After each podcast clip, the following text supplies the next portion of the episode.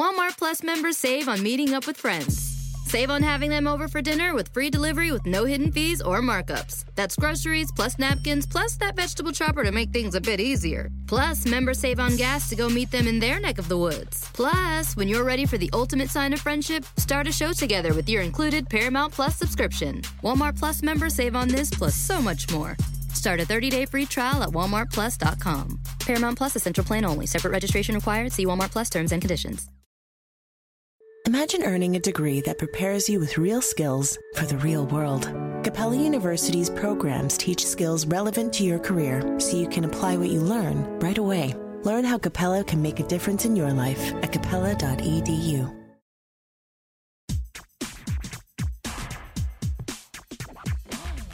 Grammar Girl here. I'm Mignon Fogarty. Before we start, I'm going to ask you for a quick favor. From now until April 30th, if you log into a site called Podchaser and leave a review for my show, Podchaser will make a donation to Meals on Wheels. It's a really good cause and super important right now. So please do a double good deed and go to Podchaser and leave a review for Grammar Girl and all your other favorite podcasts. I'm here today with Cecilia Watson, the author of a book called Semicolon Past, Present, and Future of a Misunderstood Mark. Because when this show comes out, it'll be World Semicolon Day. So, yay! Welcome, Cecilia. Thank you so much. Um, and thank you very much for having me on for this uh, important holiday. Right. We have to celebrate everything we can these days. yeah. yeah. So we we talked. Uh, uh, long time listeners will remember we talked um, when your book first came out, which I think was about a year and a half ago. But we have some answers to questions that we had back then, and there's just always something to talk about when it comes to the semicolon. Well, I certainly agree with that. so, is there anything new that you're thinking about the semicolon these days? Ooh, um, I am always kind of gathering new examples of um, really great semicolon usage. And a couple of the authors that I've been reading since we last spoke, um, one of them was Toni Morrison. Um, after after she passed away, I think a lot of people were rereading her work, and I had read her before, but never really noticed how fond she is of the semicolon and how well she uses it. Um, and I also recently, for the very first time, it's embarrassing to admit, but I had never read any Virginia Woolf before. Mm. And uh, I've been teaching Mrs. Dalloway this term as part of one of the, the college courses that I teach. And um, the semicolon is absolutely crucial to her stream of consciousness method. And she uses it so beautifully as this kind of um, porous punctuation mark that both stops the flow of uh, a thought, but also lets it kind of slip into the next thought as well, so that there isn't really a clean boundary and you just bounce from um, uh, stream of conscious thought to stream of conscious thought. And um, I was so astounded when reading for her the reading her for the first time that um, uh, somehow nobody had kind of gotten in my face and said you have to read Virginia Woolf. She's the expert on semicolons because she really is. That's amazing because I think most people think of the semicolon as being sort of a stuffy, um, yeah.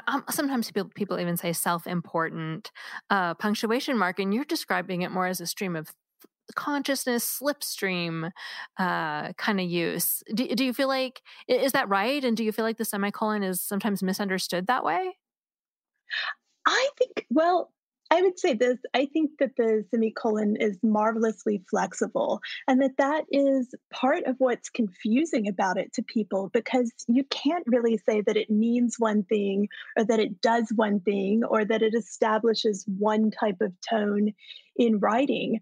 Um, so it opens up so many different possibilities. I do think that it can be emphatic and kind of formal and uh, create these sorts of staccato rhythms in sentences but equally, um, writers like Woolf, I think, really show the way in which it can be a mark that facilitates flow instead of just being this kind of firm um, dam-like barrier.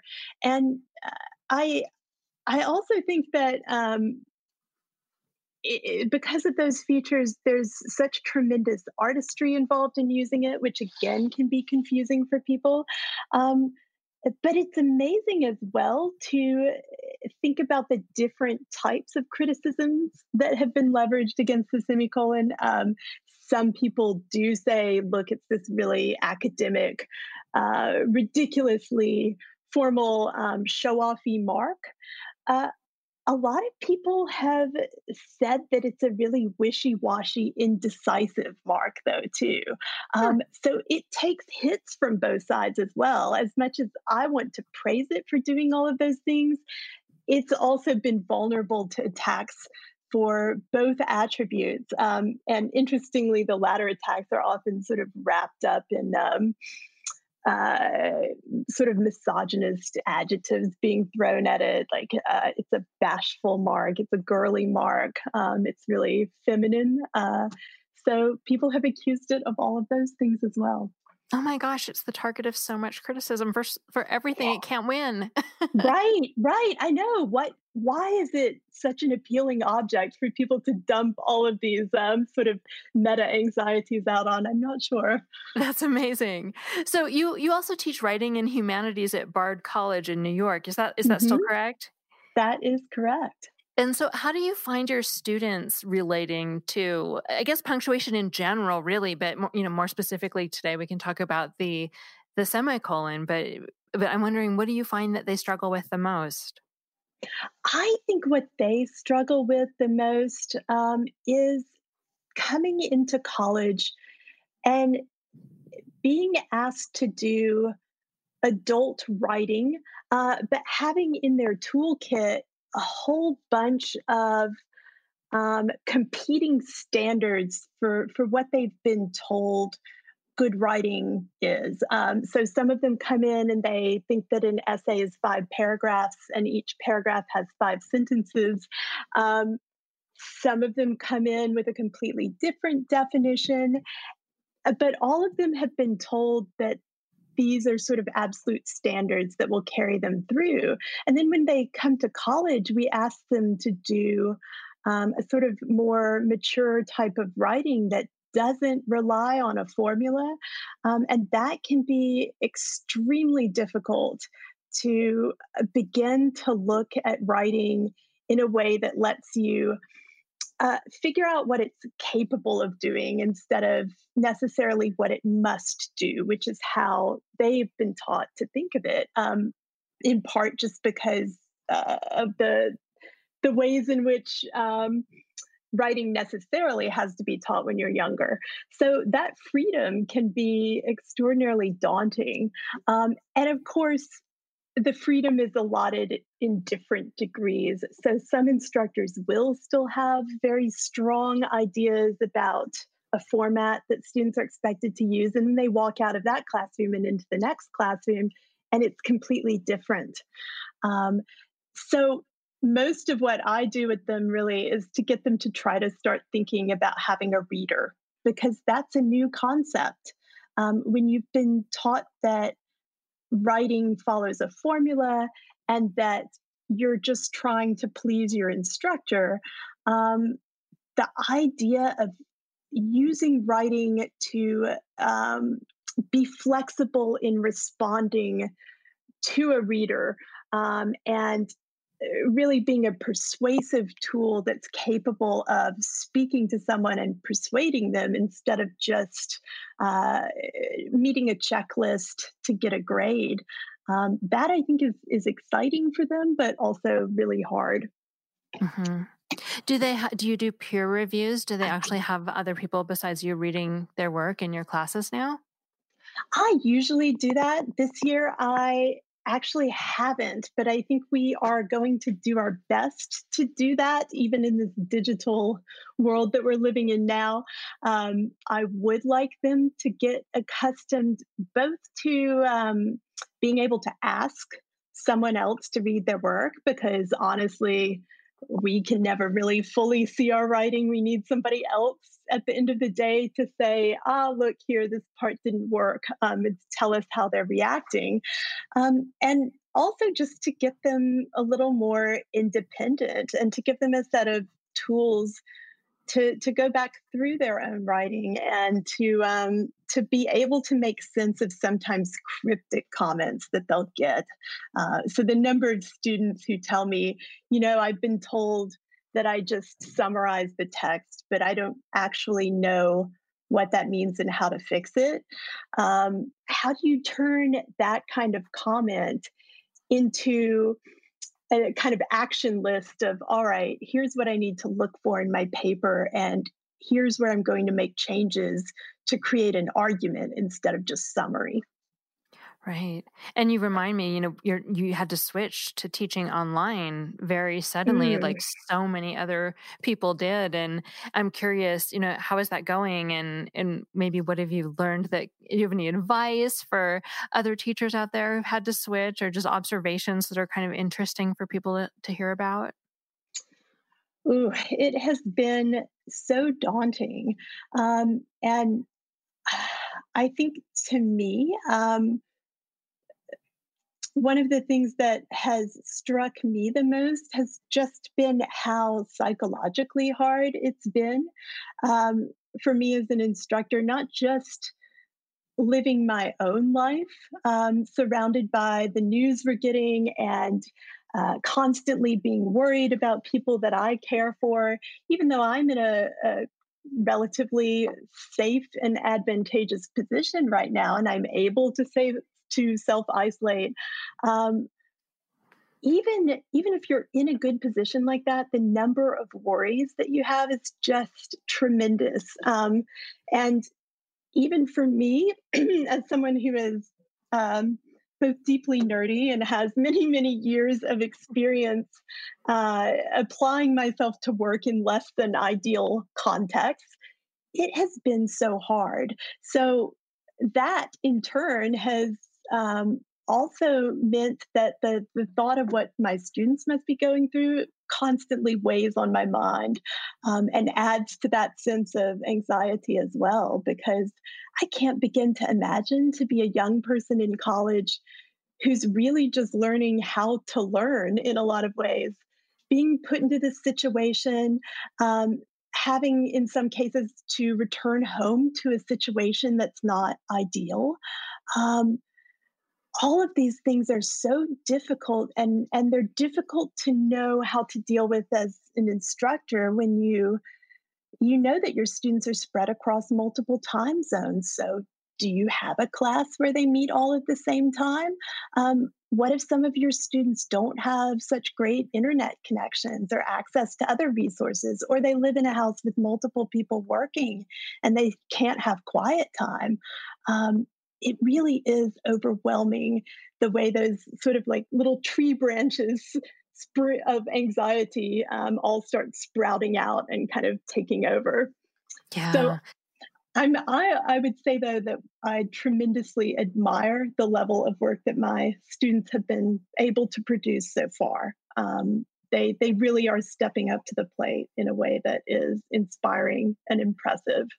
Oh, that's great. Yeah, when when I was teaching, I worried about my students constantly, and I'm I'm can't even imagine I can't even imagine how worried I'd be about them now if I were still teaching. And I even when I'm not teaching, though I'm not teaching, I think about those things like the inequalities, the the vast range of situations the students are having to function in now that with different access to internet and as you said different quiet time different just safe space to study it's it's it's just frightening to think about what some people are trying to deal with and you know the t- trying to teach a class when people have such a range of experiences going on more so than mm-hmm. you know there's mm-hmm. always a range but i feel like it's really heightened right now Ab- absolutely and it's this crisis is making visible all of those differences i think that that sometimes get um, not necessarily obliterated in the classroom but one can sort of hide them there um, and and not so much in this context Right. Yeah. Well, I think it's time to take a quick break for an uh, mess, an ad message, and when we come back, um, we're going to talk about Lindley Murray, one of the um, very famous grammar writers you may never have heard of, but one of the best-selling authors of all time, and then um, Project Semicolon, how um, the semicolon has become a symbol um, for suicide prevention of all things. So we'll be right back. There are over 75 million monthly Tubi viewers. That's more people than there are golden retrievers. Which means Tubi is more popular than using meat flavored toothpaste. More popular than never figuring out what W A L K spells.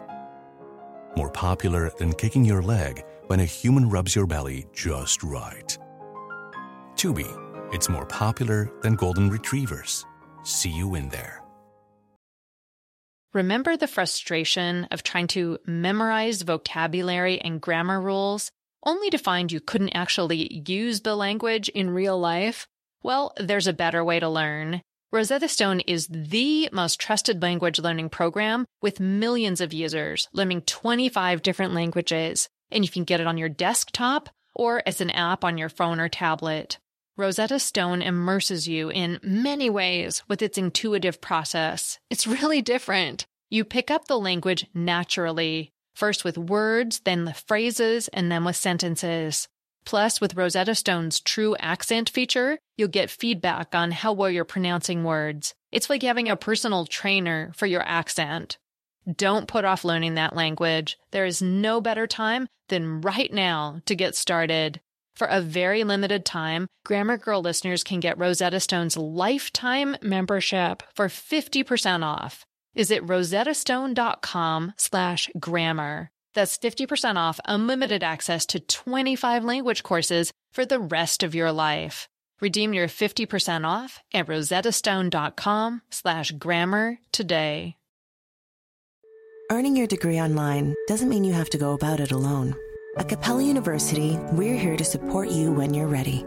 From enrollment counselors who get to know you and your goals, to academic coaches who can help you form a plan to stay on track.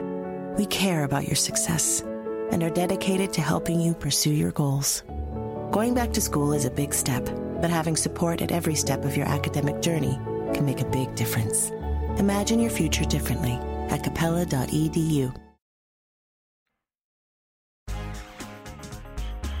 So, Cecilia, last time we were together, we talked about Lindley Murray. Um, can you can you bring um, listeners up to speed on again on who he is and why he was so important in the history of grammar?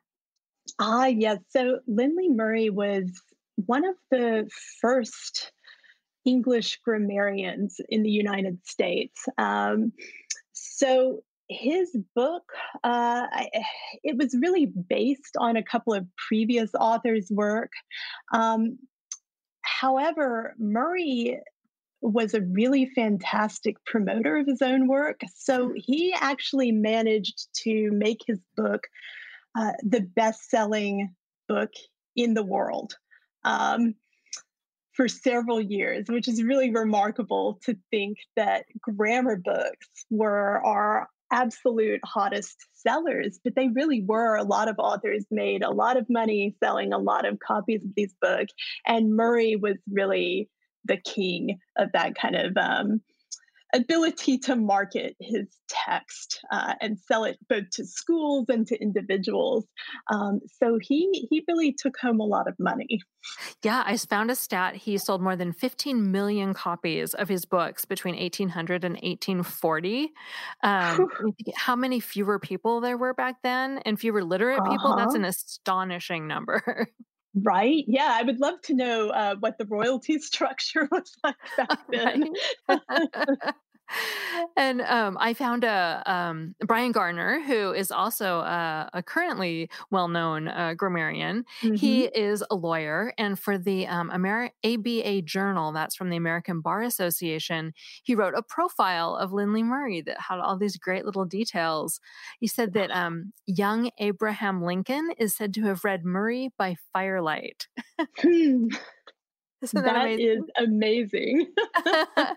yeah, they published more than 122 editions of his book in just in America. There were 132 in Britain.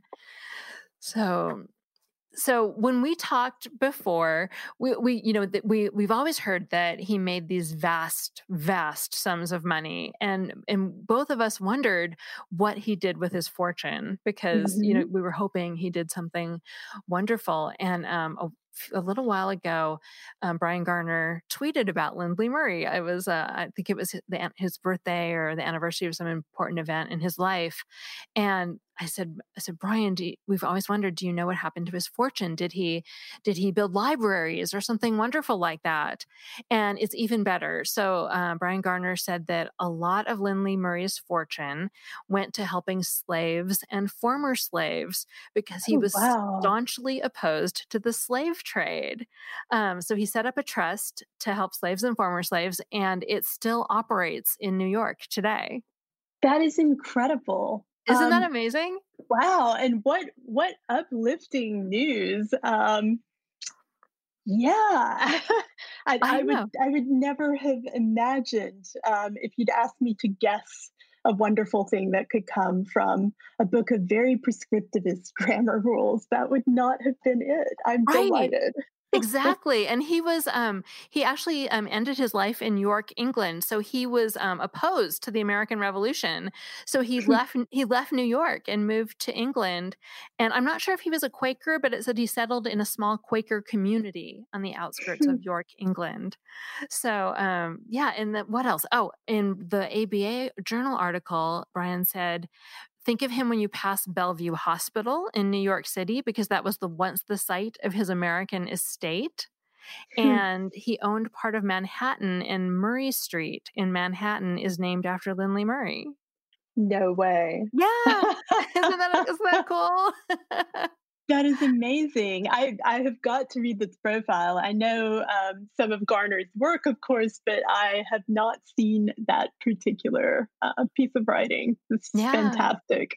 I'll, I'll, send you the link, and for the listeners, I'll put it in the show notes for this um, episode too, so you'll be able to find it. Yeah, it was, um, you know, he was he was so famous in his time, but uh, you know, most modern people, unless you're you know hardcore into grammar, you probably haven't heard of Lindley Murray. But but yeah, I mean, it's also funny for me to think about how someone who was so fabulously famous could be, you know, largely forgotten in the popular culture after only you know he died in 1826, so 200 years. That's I guess that's that's a long time. I guess you could be forgotten, even if you were famous.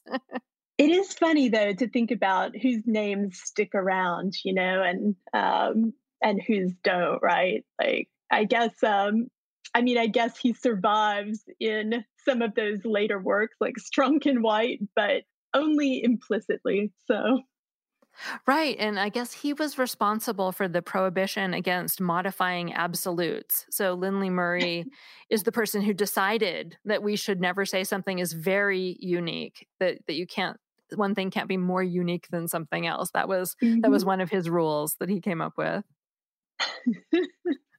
what else do you have any um is there an interesting anecdote from your book that you'd like to share? Actually, how about a kind of fun one that's in the UK edition, but not the American edition. Since we've just talked about Ooh, Lindley Murray going yes. from America to the UK, similarly, my manuscript went from America to the UK afterwards. And I added some things to that version, um, just looking at. Um, what grammar was like over there and it was remarkably similar you know in in substance the history doesn't change much but i did find some wonderful examples of uh, books that um, didn't make it to the us but were hits over there and a personal favorite uh, i was looking through this old, now defunct London newspaper called The Penny Satirist. Um, and in spite of the name, this is not a newspaper filled with satire. It was it was actual news items and actual book reviews. Um, but I had a moment of pause thinking that this must basically be like an 1800s version of The Onion when I found a book review for a book by a guy named George Moody called The Grammar of the English Language Truly Made Easy by the Invention of 300 Movable Parts of Speech. and I thought, this has got to be a joke, right? Um, there's no way anyone would invent 300 movable parts of speech and then say it made English grammar easy. So I, I just assumed this was a parody of um, the kind of increasingly complex and Byzantine sets of rules that were being produced during that time. But it turns out not. He was it was absolutely a real book. Moody was extremely serious. Um, and in typical style of that time period, he uh, wrote an introduction to his method, talking a lot of trash about all of the other grammarians and how inefficient they were. And here he was to rescue everyone with 300 movable parts of speech. Um, what does that even mean? you know, he actually had a system of cards and they were rearrangeable and it is complicated and not easy. that was one thing I loved about your book is is the, how you covered how the they, they were so uncivil to each other. The grammarians they were just always talking trash about each other. Mm-hmm. Even if you're used to 19th century uh, debates, which tend to be nastier than what we think of as a formal or academic or intellectual debate, even in that context, grammarians were just um, really vicious and brutal. So it's always fun to read them and to read their prefaces uh, talking about how superior they are. right. People probably think of these things as probably as dry, but you start reading them and they really aren't. yes, indeed. Wonderful. Well, I think to end today, there's, you know, uh, the semicolon, because it's National Semicolon Day. Um, there's a group called Project Semicolon that mm-hmm. um, is sort of an, an anti a suicide prevention group. And uh, you may see people with uh, semicolon tattoos.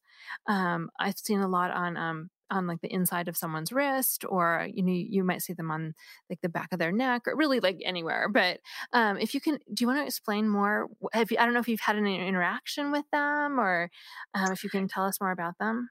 Yeah absolutely um so the semicolon project originated um, when a, a, woman who was a suicide survivor um, asked people to draw a semicolon on their wrists to increase awareness of suicide. And the idea was that if someone asked, you could explain uh, that that an attempted suicide or um, serious thoughts of suicide that a person overcomes are in some ways very much like the semicolon a pause where the writer, or in this case, uh, the person, decides to go on with the sentence or uh, with their life.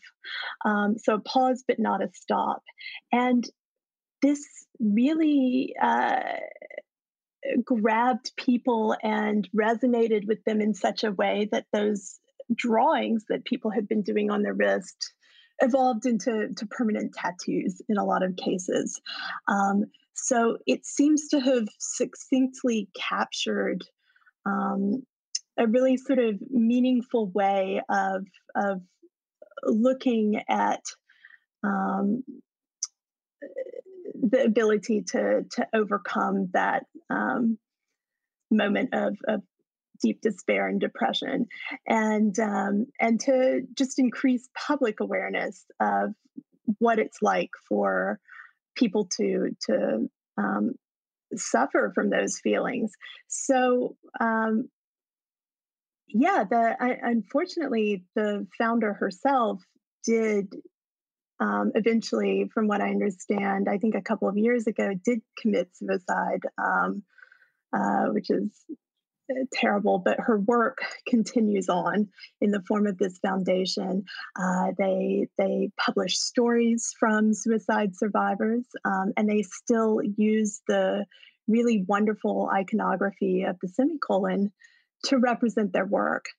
And um, it seems uh, I mean, this is always an important topic. It seems especially timely to me right now, too. Um, mm-hmm. Coming back to what we've been talking about, about uh, the, the crisis that we're going through right now and the kind of anxiety surrounding it.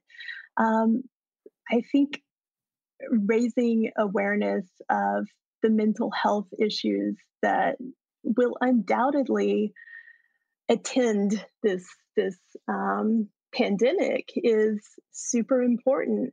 Um, uh, thinking back again to what I've now learned about Virginia Woolf, too, um, she was writing Mrs. Dalloway in the aftermath of the 1918 pandemic.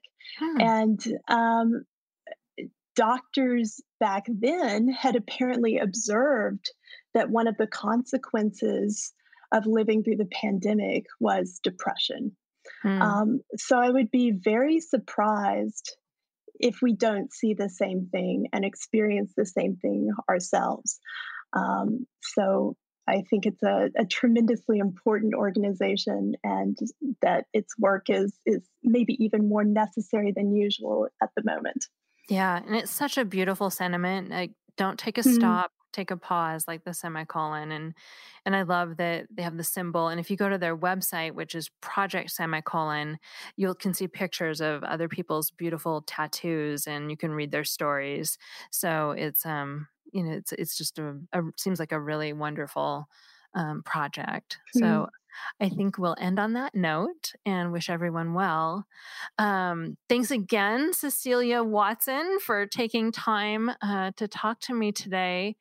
You, oh, thank I, you. The yeah. time always goes so fast speaking to you.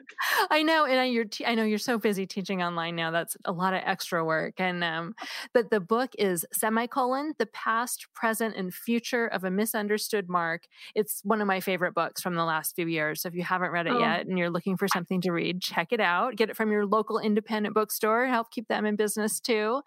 Um, I ordered a book today, and my bookstore mailed it. You know, an hour after I ordered it. So you, it might be faster Hurrah. than you think. Yeah, no, I was amazed. So um, that is all for today. Thanks again, Cecelia. Thanks so much. Thank you. Thank you so much, everyone, for listening, and thanks to my producer, Nathan Sams. You can find me on Twitter and Facebook as Grammar Girl, and don't forget to leave a review for the show on podchaser.com to help Meals on Wheels. I'll put a link to my Podchaser listing in the show notes. That's all. Thanks for listening.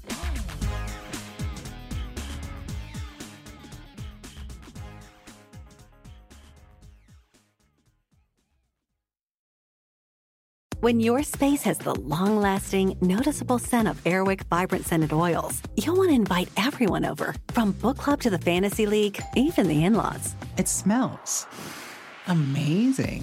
Airwick Vibrant Scented Oils are infused with two times more natural essential oils versus regular Airwick Scented Oils for our most authentic, nature inspired fragrance experience. Hmm. Transform your space with scents like white sage and mahogany or lavender and water lily. Now that's a breath of fresh Airwick. Imagine earning a degree that prepares you with real skills for the real world. Capella University's programs teach skills relevant to your career so you can apply what you learn right away. Learn how Capella can make a difference in your life at capella.edu.